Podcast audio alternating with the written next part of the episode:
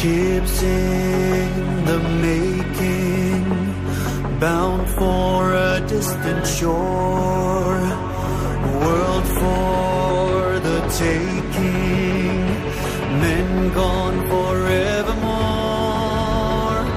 boarding and setting sail. Sexto Continente.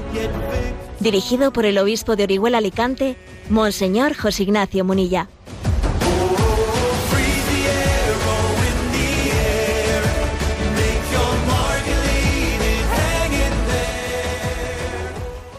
Un cordial saludo a todos los oyentes de Radio María. Un día más, con la gracia del Señor, nos disponemos a realizar este programa radiofónico llamado Sexto Continente, que lunes y viernes de 8 a 9 de la mañana, una hora menos en las Islas Canarias, realizamos aquí en directo, en Radio María España. Y hemos- hoy es el primer viernes de Cuaresma. Antes de ayer recibíamos eh, la ceniza con esa llamada a la conversión. Y quiero comenzar el programa, este programa que quiere ser también una iluminación desde la doctrina social de la Iglesia, de los avatares y los acontecimientos de nuestra sociedad, quiero comenzar comentando el mensaje que ayer envié a redes sociales, un mensaje crítico contra, eh, contra la actitud del presidente de Estados Unidos, Biden, quien también se acercó a recibir la ceniza. En la iglesia, no sé si sería su parroquia, una iglesia, pues él se acercó a recibir la ceniza y bueno, pues al salir mm, de esa iglesia, con la frente marcada por la ceniza que se le había impuesto, en la que también se le había dicho, como a todos nosotros, ¿no? Convertidos y crecer el Evangelio, pues un periodista, un periodista de WTN, pues le preguntó, mm, señor presidente, ¿por qué sigue apoyando el aborto como católico desafiando la enseñanza de la Iglesia? ¿no? Y entonces él le respondió, no quiero entrar en un debate sobre teología con usted. ¿eh? Entonces ahí, con eso concluyó y no dijo nada más. Yo no quiero entrar en un debate sobre teología. Entonces, bueno, uno dice uno, es que es que es curioso que alguien diga eso justamente cuando sale de una iglesia con la frente marcada de la- en la ceniza, ¿no? Y dice, yo no quiero entrar en debates teológicos. Es como si, eh, como si olvidásemos eh, que si cuando Jesús nos dijo, ¿no? Que no podéis poner una vela a Dios otra al diablo, que no podéis servir a dos señores, claro, pues uno dijese, bueno, pero eso, ¿cómo hay que entenderlo? ¿Personalmente o políticamente? ¿eh? es como si hubiese pues una dualidad en nuestra vida entre la esfera política y la esfera personal. Por otra parte, cuando se le pregunta sobre el aborto a un presidente de gobierno, decir que él no quiere entrar en cuestiones teológicas, dice uno, bueno, es que el aborto es una cuestión eh, teológica o es una cuestión filosófica o es una cuestión médica o es qué es. ¿eh? Obviamente es una respuesta verdaderamente catastrófica, ¿eh? es una respuesta catastrófica en la que queda, queda patente el hecho de que no queremos vivir en verdad. Se quiere vivir una doble vida, ¿eh? una doble vida, un, un querer no afrontar la verdad de la vida. La vida está ahí, está tocando la puerta y te dice, soy débil, defiéndeme. En tus manos se ha puesto una autoridad, un poder inmenso para, para poder defender a los más débiles y esa vida incipiente toca la puerta y entonces no vale esa respuesta. Yo no quiero entrar a, a, a- discutir de, teología. Mire, señor presidente, no sé si es teología, no sé si es filosofía, no sé si es biología. Yo creo que es sentido común. ¿eh? Creo que es sentido común. No podéis servir a dos señores. No se puede uno imponerse la ceniza y con la eh, y allí con la ceniza en la frente puesta decir a- a todos los periodistas decirles eh, bueno aquí me tenéis, ¿no? Y yo sigo adelante con un plan abortista y sigo con una implementación de una agenda abortista internacional y al mismo tiempo aquí me impongo la ceniza. Por eso el mensaje que envié a redes sociales fue este, ¿no? Cuando el Señor dijo aquello de nadie puede servir a, a dos señores, no matizó si hablaba en un plano teológico, filosófico o científico, simplemente hablaba desde el sentido común. no podéis servir a dos señores, no cabe una dualidad en la vida, una, un dualismo, eh, un dualismo porque la verdad es una, la, la vida incipiente es vida humana verdadera y toca nuestra conciencia. Y además, al mismo tiempo que el presidente de Estados Unidos está condenando la invasión, la invasión de Rusia en Ucrania, obviamente con, con, con toda eh, con una gran, con una gran, con toda la razón moral, ¿no? Pues si, si verdaderamente estimamos el valor de la vida, tiene que ser en toda su coherencia. No cabe decir unas vidas sí y las otras no. Toda vida humana es sagrada.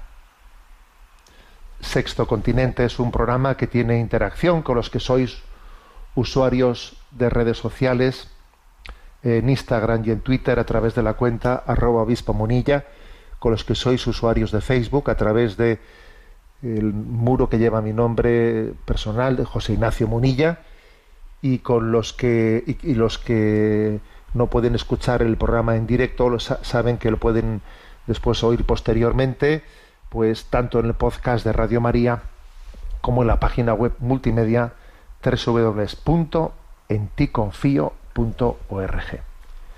precisamente en esa web ¿eh?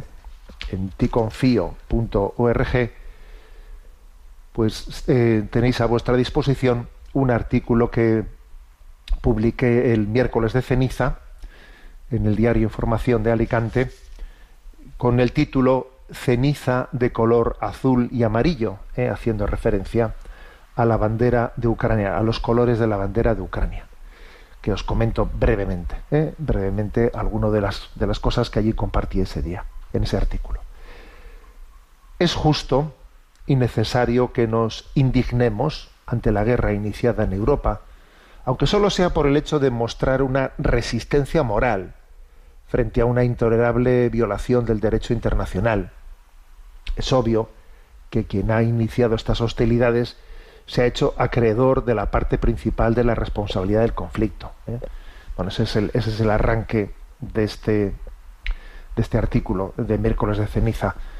Obviamente creo que es importante que nos, la, indignación, la indignación de la que estamos siendo testigos por parte de tantas personas de buena voluntad, pues me parece que, que indica pues que existe, que existe alma, ¿no? Que existe alma, que no podemos eh, quedarnos con, eh, con el em, viendo ¿no? una barbaridad. Todavía hay algo peor que, que que una barbaridad como esta, y es que encima eh, pudiese acontecer eh, tal barbaridad pues sin resistencia moral alguna, sin indignación alguna, ¿no? Entonces sería que pues que estamos moralmente anulados, ¿no? La indignación eh, es muestra, es, un signo indicativo de que el alma está viva. Ahora, la indignación sola no es suficiente, pero la indignación sí es necesaria. Y bueno, y el hecho de que exista una responsabilidad principal en un conflicto. En un conflicto siempre suele haber, casi siempre, ¿no? siempre, siempre no, pero casi siempre suele haber, pues un poco responsabilidades compartidas. Pero bueno, pero obviamente la responsabilidad principal en un conflicto como este la tiene quien ha llevado adelante, ¿no? Pues un, eh, pues, pues una invasión como esta, porque, porque es bastante obvio que, que se podían haber hecho muchas cosas, se podían haber pedido mediaciones, ¿no? se podían haber pedido mediaciones internacionales, porque el recurso a la violencia es lo último. O sea, si Rusia eh, pues pone como condición para, para la paz, ¿no? pues que, que Ucrania no entre en la OTAN y que no haya bases militares apuntando. Bueno, a ver, pero, pero eso, aparte de habérselo pedido él, ¿qué mediaciones se han buscado para, para llegar a eso? ¿A quién, ¿A quién ha recurrido usted? A ver, se ha recurrido a la guerra Mm, casi como primer, ¿eh? primer punto, primer paso, ¿eh? primer paso. No, no, no hay una justificación eh, en absoluto ¿no? de, ese, de ese recurso a, una invasión y poniendo a toda, a millones de personas ¿no? en situación dramática. Por tanto, va a caer sobre Rusia y sobre su presidente Putin la responsabilidad moral de, de la muerte de miles y miles de personas. ¿no? Bueno, dicho esto, en el artículo continuo, dicho lo cual, la Iglesia Católica va más allá de esta primera aproximación a la realidad, me refiero de esa indignación, ¿eh? buena, necesaria, pero insuficiente, ¿no? Y la Iglesia quiere hacer dos importantes propuestas. Eh, por una parte, el cardenal secretario de Estado de Vaticano, Pietro Parolín, eh, que sabéis que es Secretaría de Estado eh, en la Santa Sede, pues es como, digamos, un poco el Ministerio de Asuntos Exteriores en el Vaticano, pues es quien lleva adelante el tema de las relaciones internacionales. Bueno, pues él el cardenal Pietro Parolín manifestó públicamente el ofrecimiento de la Iglesia Católica para mediar en este conflicto y lo hizo después de que el Papa Francisco acudiese en persona el pasado viernes. Se cumpliera una semana de que el Papa salió de su despacho cuando comenzó esta invasión, se fue a la, vía de la conciliación ¿eh? y ahí entró en la sede diplomática de Rusia ante la Santa Sede, ¿eh? así, ¿eh? sin más. Es un gesto, ¿eh? hizo tal cosa pidiendo el cese de hostilidades y el retorno a las negociaciones. Bueno, pues al, poco tiempo el cardenal Pietro Parolin se ofrecía ¿eh? para una mediación. ¿no? La perspectiva de la Iglesia Católica ante este conflicto se refleja con claridad en el llamamiento realizado por el Papa a los responsables políticos. ¿no? A ver, ese eh, llamamiento que hizo el Papa cuando comenzó, eh, pues hace una semana, esta invasión, pues el Papa envió una nota que además corrió por WhatsApp y, decía un párrafo clave, ¿no? Decía, una vez más, la paz de todos se ve amenazada por intereses partidistas. Bien, no es difícil percibir en estas palabras del Papa una referencia al pulso entre Rusia y Estados Unidos. Ucrania no pasa de ser el actual punto caliente sobre, lo que, sobre el que acontece el conocido enfrentamiento geoestratégico que prolonga la llamada Guerra Fría. La Guerra Fría entre, entre Rusia y Estados Unidos pues ha tenido, claro, momentos muy distintos, momentos mucho más, eh, digamos, calientes, momentos en los que ha habido pues, firmas de acuerdos internacionales eh, pues en los que se han relajado las cosas, de limitación de armamento, etcétera, etcétera. Bueno, pero es que, claro, pues en los últimos, en los últimos años, esa Guerra Fría eh, ha empeorado, después de que obviamente había mejorado mucho al caer el muro de Berlín y al caer el comunismo, pero claro, ha vuelto, con el paso del tiempo, ha vuelto a empeorarse. ¿eh? Y tenemos que recordar cómo también ha habido rupturas unilaterales, ¿eh? rupturas unilaterales, pues de los compromisos de, mm, de reducción de armamento. Ha habido rupturas unilaterales, ¿eh? por ambas partes, ¿eh? y además también, digamos, anunciadas así por Trump, así a bombo y platillo. Entonces, claro, pues digamos esa, aquí ese es el tema, el tema clave, el tema de fondo. ¿eh? Claro, el Papa dice, cuidado, que aquí hay un enfrentamiento y esa guerra fría ahora utiliza a Ucrania como felpudo. Pero ese es el tema clave. ¿eh? y esto no se puede, a ver, no se puede olvidar eso. ¿eh? De hecho, dato, un dato bien concreto, ¿no? En, los, en las semanas anteriores al inicio de la, de la invasión, eh, cuando se daban ultimátums, etcétera, ¿a, quién dirigía Rusia, a quién dirigía Putin el ultimátum? O me respondes esta carta, si dependiendo de que me, lo que me respondas en esta carta yo invado o no invado, o sea, entre quién se entre quién se cruzaban las cartas. A ver, que lo hemos visto todos públicamente, las cartas se, se, estaban cruzando entre eh, Putin y Biden, entre Rusia y Estados Unidos, entre ellos estaban teniendo un pulso. Es curioso, porque es que Estados Unidos ni lo ocultaba, ni lo ocultaba, ¿eh? ni, se, ni se hablaba con el gobierno de Ucrania. Vamos, Ucrania era un felpudo en el enfrentamiento Mm, geoestratégico de la Guerra Fría entre Estados Unidos y Rusia. Este, este es el tema de fondo, es un tema de lucha de poder, ¿eh? al que el Papa en su nota hace referencia como ¿eh? esos intereses partidistas o intereses de, los dos bandos. ¿eh? Bueno, continúo ¿no? la lectura de este artículo, ceniza de color azul y amarillo. Recordemos lo acontecido en la llamada crisis de los misiles de 1962 y extraigamos conclusiones. El 25 de octubre de 1962, el Papa Juan XXIII, San Juan XXIII, dirigía su conocido mensaje suplicando la paz a todos los hombres de buena voluntad, ¿no? eh, fue pues un, llamamiento dramático que se hizo pues histórico ¿eh? pidiendo la paz a los hombres de toda buena voluntad estaba a puntito de estallar una tercera guerra mundial allí con los, los misiles que iban camino de Cuba claro, Cuba decía aquí yo yo pongo yo tengo derecho a hacer mis, alianzas ¿eh? mis alianzas eh, internacionales militares y yo aquí voy a tener aquí mis bases militares, claro, ¿no? apuntando a Estados Unidos. ¿eh? Bueno, el texto, el texto que el Papa eh, San Juan XXIII publicó había sido enviado previamente a las embajadas soviética y americana en Roma. Y bueno, pues, pues fue, escuchada ese, ese, grito, fue escuchado. Al día siguiente, Khrushchev enviaba ¿eh? una carta a Kennedy en la que le proponía un debate sobre desarme y exigía la renuncia estadounidense a invadir Cuba. Y Kennedy, por su parte, respondía prometiendo que cesaría el bloqueo a la isla si la Unión Soviética sacaba las rampas de misiles de, soviéticos de Cuba. ¿eh? Y finalmente, el 28 de octubre, Khrushchev aceptaba la propuesta de Kennedy, ¿no? A ver, pues lo que yo digo en el artículo es que de forma semejante a como en aquel momento crítico en el que estuvo a punto de estallar una tercera guerra mundial, se consiguió el desbloqueo eh, con la cesión de ambas partes, sería deseable que se produjese en la actualidad un acuerdo semejante, ¿no?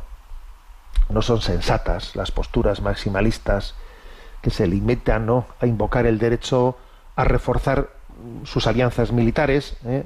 olvidando que esto es percibido por la otra parte como una amenaza. ¿eh? A ver, es que tenemos que ser sensatos pues igual que Estados Unidos no iba a aceptar ¿eh? pues que la Unión Soviética tuviese unas bases militares en Cuba apuntándoles pues también hay que entender que no que no se puede decir yo tenemos derecho a poner en las fronteras de Rusia nuestras bases apuntándoles bueno pues igual hay que negociar eso no igual hay que repensarse eso no es que bueno aquí yo lo que digo en el artículo es que mm,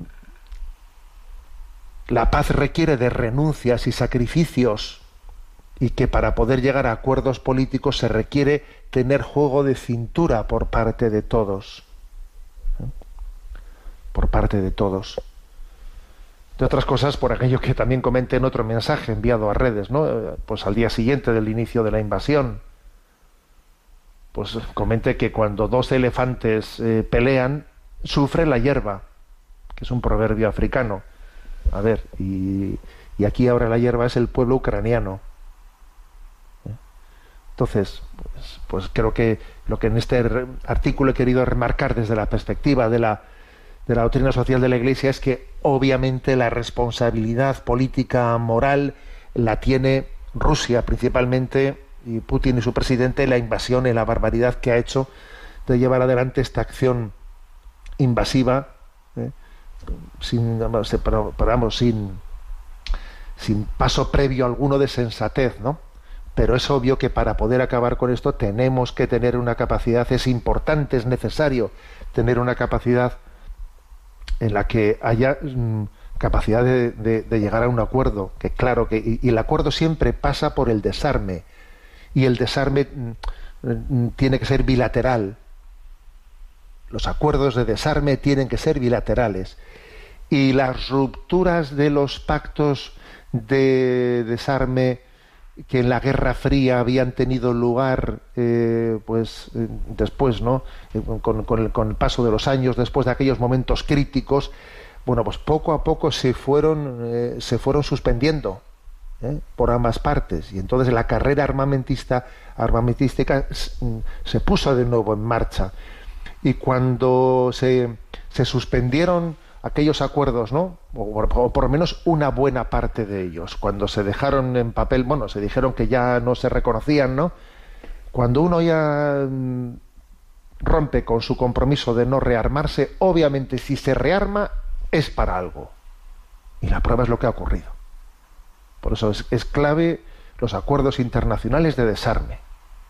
Cuando alguien se arma, al final es para algo.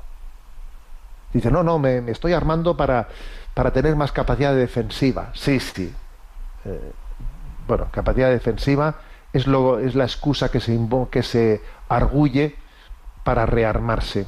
¿eh? Pero, pero al final la condición humana, la soberbia, pues eh, nos acaba el deseo de poder, ¿no? Pues la ambición de poder acaba llevándonos a, una nueva guerra. Bueno, decía yo en mi artículo que la Iglesia Católica va más allá de, la indignación, que quiere también pues, hacer dos propuestas importantes. Una es esta, la propuesta del diálogo, de sentarse, y una segunda propuesta, obviamente, es la que, el Papa ha hecho diciéndonos que, esto únicamente se puede parar también con la oración y con el ayuno. Es nuestra gran arma. Aquí sí que es importante el rearme, porque cuando estamos desarmados eh, espiritualmente, pues somos fácilmente objeto de, de, la tentación del maligno, que el maligno ama la guerra, el maligno ama la destrucción, odia la vida, odia la vida. Por eso el Papa eh, nos pidió en su mensaje que nos tomásemos en serio ¿no? la oración a la, llama, a la, la llamada a la oración y al ayuno y que la reina de la paz, para que la reina de la paz preserve al mundo de la locura de la guerra. ¿eh?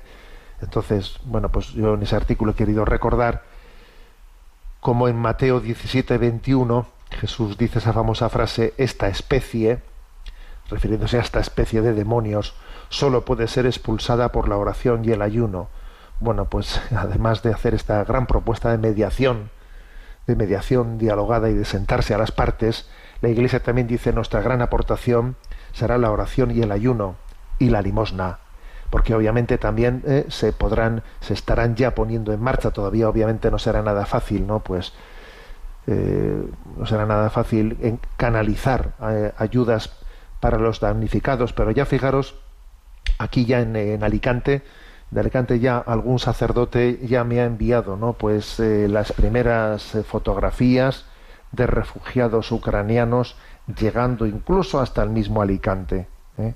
entonces nos comenzamos por, por, lo tanto también con una con una situación a la que tenemos que responder con, con una tríada con una tríada la guerra es por tierra mar y aire verdad se suele decir guerra total por tierra mar y aire pues nosotros también tenemos una tríada.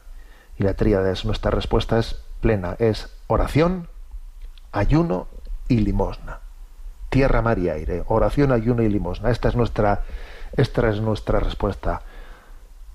Porque la ceniza que se impone, se ha impuesto sobre nuestras cabezas es un signo a la llamada a la propia conversión. Y esta será nuestra gran iniciativa para la llegada de la paz. Yo en el artículo quería terminar diciendo que a ver, para que el mundo cambie voy a comenzar por, por, mí mismo. ¿eh? Decía Vittorio Mesori, ¿no? que fue pues un periodista que le entrevistó a Juan Pablo II, ¿no? Pues en eh, varias veces y, y, publicando algunos libros, entrevistas, etcétera. Vittorio Mesori decía el revolucionario es el que quiere cambiarlo todo menos a sí mismo. El cristiano es el que quiere cambiarlo todo empezando por sí mismo. ¿eh? Esta es nuestra gran aportación oración, ayuno y limosna para que el mundo cambie. ¿eh? Nos encomendamos a Santa María de la Paz ¿eh? y bueno, si alguien quiere también pues poder eh, servirse de estas reflexiones, las tiene, las tiene a su disposición pues en, en la página enticonfío.org. Bueno, os voy a compartir una, una joyita, porque uno llega a una diócesis nueva, y en esa diócesis nueva pues descubre muchas joyas, ¿no? Y una de ellas es he descubierto pues a un a un santo a un, a un novio mártir, un novio mártir de Alicante que murió mártir pues en el año 1936 con 22 años, se llamaba eh, Francisco, eh, francés, francés Castelló y había nacido en Alicante en el año 1914. Los avatares de la vida lo llevan a Lérida, después comienza la carrera universitaria en química en Barcelona, eh, carrera que terminó en Oviedo, sus notas fueron eh, excelentes, eh. terminó la carrera en el año 1934. Volvió a Lérida y empezó a trabajar como ingeniero químico, y unos ejercicios espirituales habían orientado su vida a Dios, ¿no? Se incorporó a la Federación de Jóvenes Cristianos de Cataluña y empezó a ayudar a pobres y a obreros, y pronto se enamoró de una chica, ¿eh? María Pellegrí. Él le llamaba eh, Mariona, ¿eh? Mariona, con la que esperaba formar una familia auténticamente cristiana. Y llegó, sin embargo, la hora de la prueba. En 1936 se desató pues, la guerra civil y él fue encarcelado, sencillamente pues, pues, bueno, por ser católico. Podía salvar su vida, se le dio la oportunidad de salvar su vida si renegaba de la fe. Pero Francisco no quiso renunciar a Dios. Eh, lo tenía, lo tenía claro. Y el 29 de septiembre de 1936, el fiscal impaciente lanzó la pregunta decisiva. Acabemos. A ver, ¿eres católico? Sí, soy católico, respondió Francés. Ese mismo día fue, fue fusilado, ¿no? Conservamos varias cartas escritas antes de morir, una de ellas era para la novia, para Mariona, como le llamaba él, ¿no? Para la novia, ¿no? Es preciosa, ¿no? Querida Mariona, nuestras vidas se han unido y Dios ha querido separarlas. A Él ofrezco con toda la intensidad posible el amor que te tengo, mi amor intenso, puro y sincero. Siento tu desgracia, no la mía. Siéntete orgullosa. Dos hermanos y tu prometido.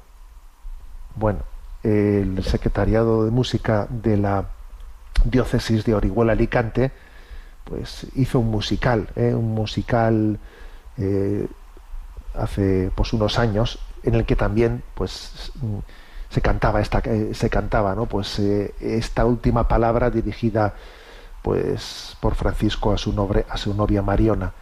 Y vamos os lo voy a compartir ¿eh? que es una, una joya hasta la eternidad. Esta es la forma en la que él se despidió de Mariona hasta la eternidad. Lo escuchamos.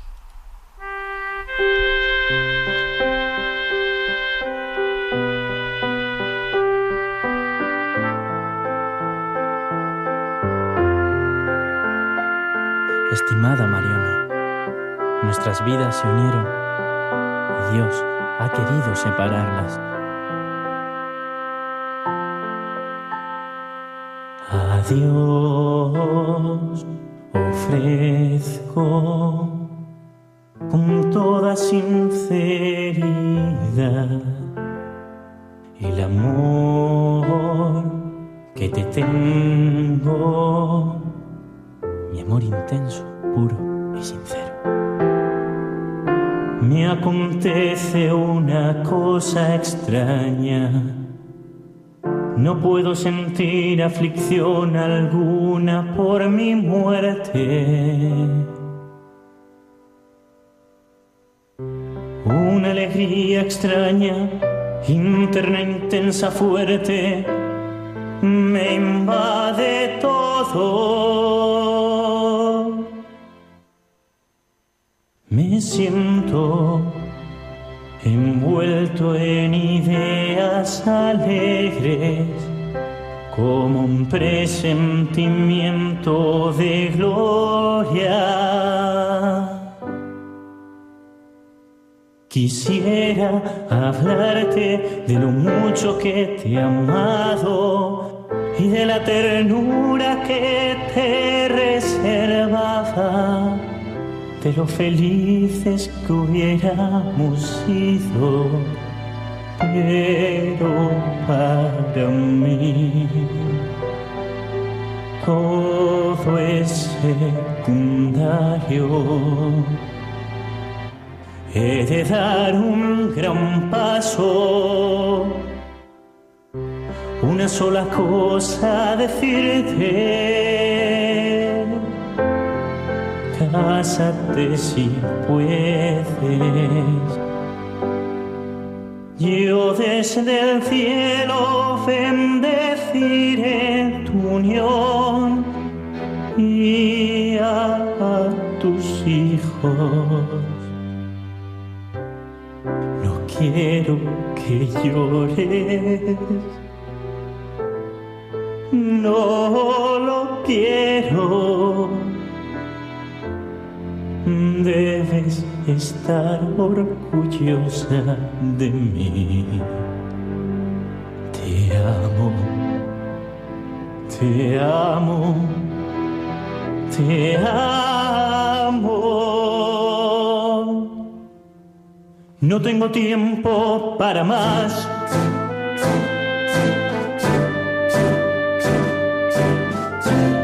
Voy cantando hacia la muerte.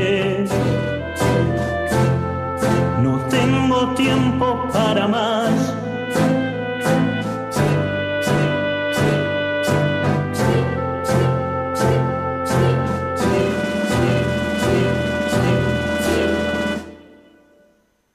Creo, creo, creo. Y os perdono a todos.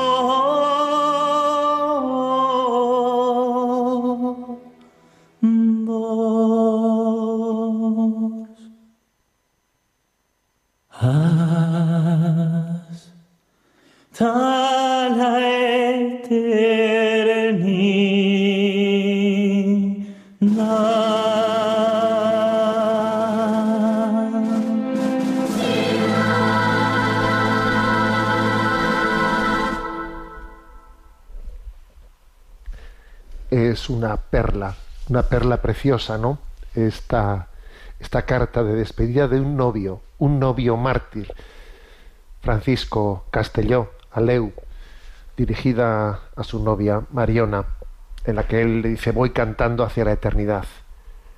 Y, y se despide diciendo te amo, te amo con todo mi corazón, pero hay, hay una llamada superior, ¿no? que es la llamada de Dios, que es la fuente de todo amor. Bueno, pues una joya, de esas que el Señor me tenía reservada en esta diócesis de Orihuela Alicante, ¿no? a la que a la que llego. La vida de este de este joven, de este novio mártir, está publicada con el título Cantando hacia la muerte. Heroico testimonio martirial del joven Francisco Castelló Aleu. Bueno, vamos en, en este momento a, eh, a tener a tener nuestro nuestro momento Chesterton, ¿eh? que nos va a hablar de algo interesante, que es el tema de, bueno, dentro de los términos que vamos comentando, ¿no? En, en- en torno a ese libro, un buen puñado de ideas, ¿eh? pues vamos, vamos cogiendo, vamos desgranando, vamos desgranando lo, que todas las citas sobre distintos conceptos ¿no? de Chesterton en- dispersadas en todas sus obras. En concreto, hablamos del tema de del concepto de los placeres. ¿eh? Cómo aborda Chesterton eh, el placer, ¿eh? Los placeres de la vida, de qué manera, ¿no? Pues se refiere, se refiere a ellos. Bueno, una cosa muy interesante, como punto de partida. A ver, placer, placer y egoísmo es algo sinónimo, antónimo. ¿eh? Bueno, pues fijaros estas, estas citas que os comparto. Dice él, aunque se suponía que el más completo disfrute se hallaba en extender nuestro ego al infinito, la verdad es que el más completo disfrute posible se halla en reducir nuestro ego a cero. O sea, no es verdad, ¿no? Que el disfrute y el placer sea decir, bueno, eh, eh, el egoísmo, ¿no? El egoísmo que busco mi placer, busco lo mío, pues a tope, ¿no?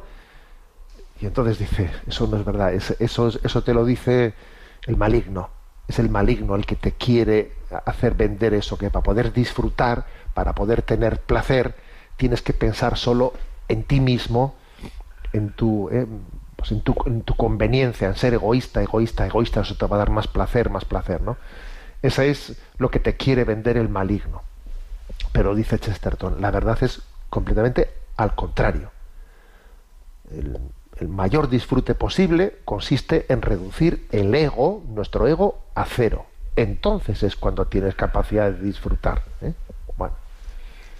Y por ejemplo, ¿no? Dice él, hablar de cuestiones serias es un placer, es quizás el mayor placer conocido.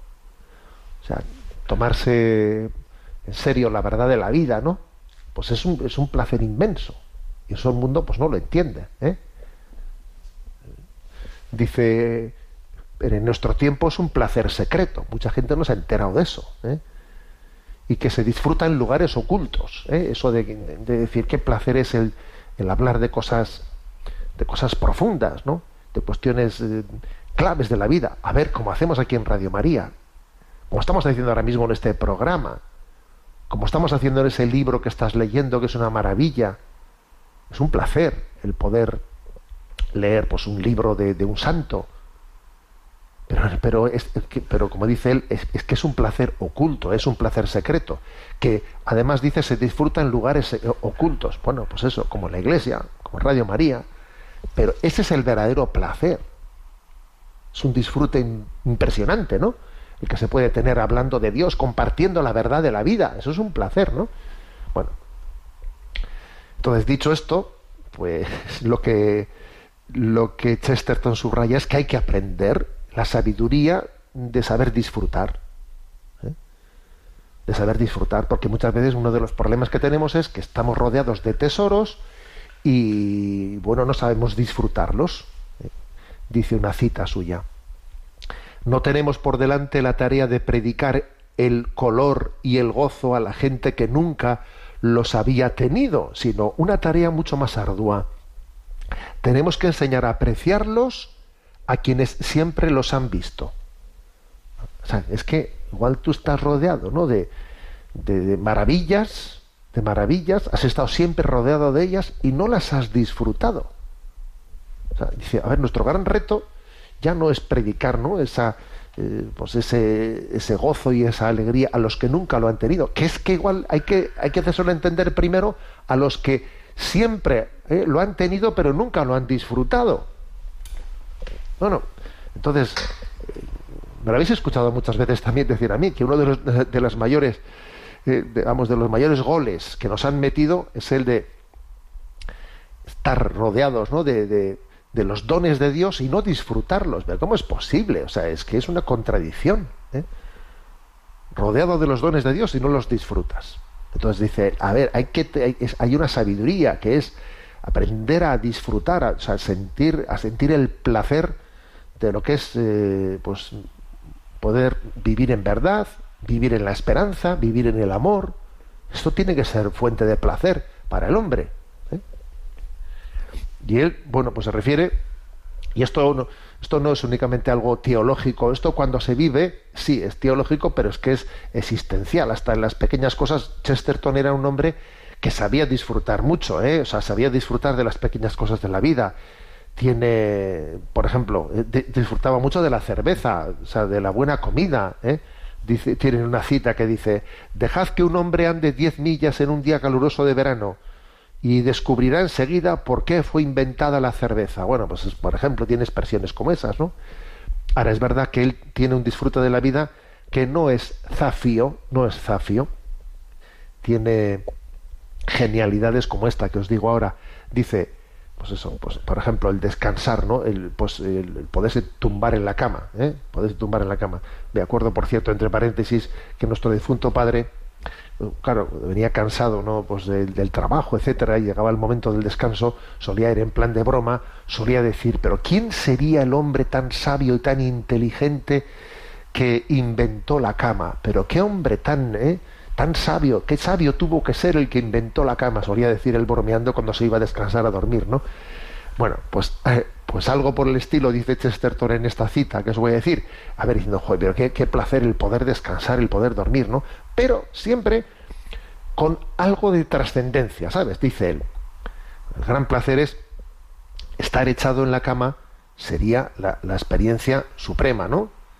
Pero a condición de tener un lápiz de colores bastante largo para poder hacer dibujos en el techo, dice él. que supongo que os habrá llamado, la, os habrá sorprendido, ¿no? Es como decir, mira, jo, qué placer poder descansar, pero cuidado, ¿eh?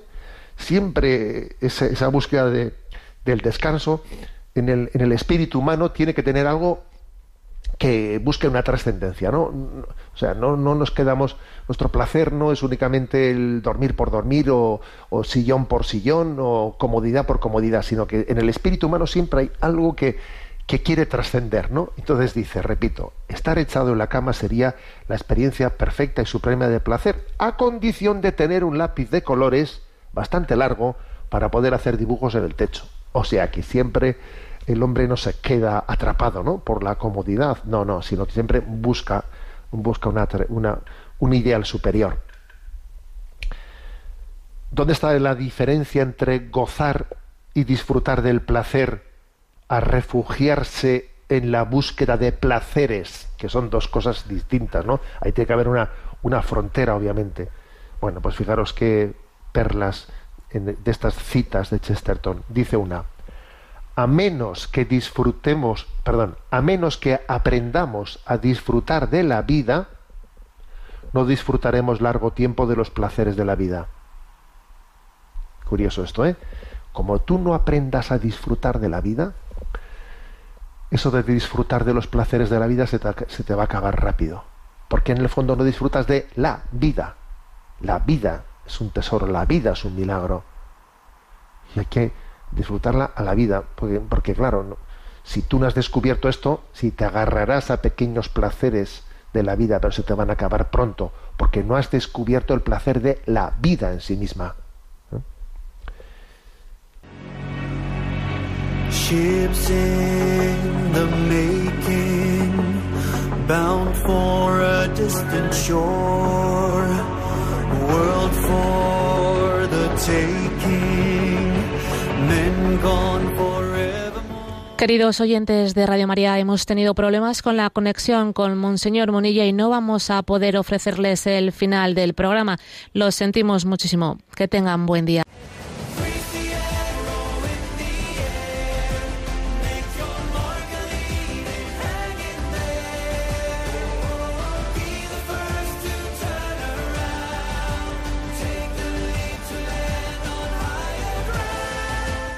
Finaliza en Radio María, Sexto Continente, dirigido por el obispo de Orihuela Alicante, Monseñor José Ignacio Munilla.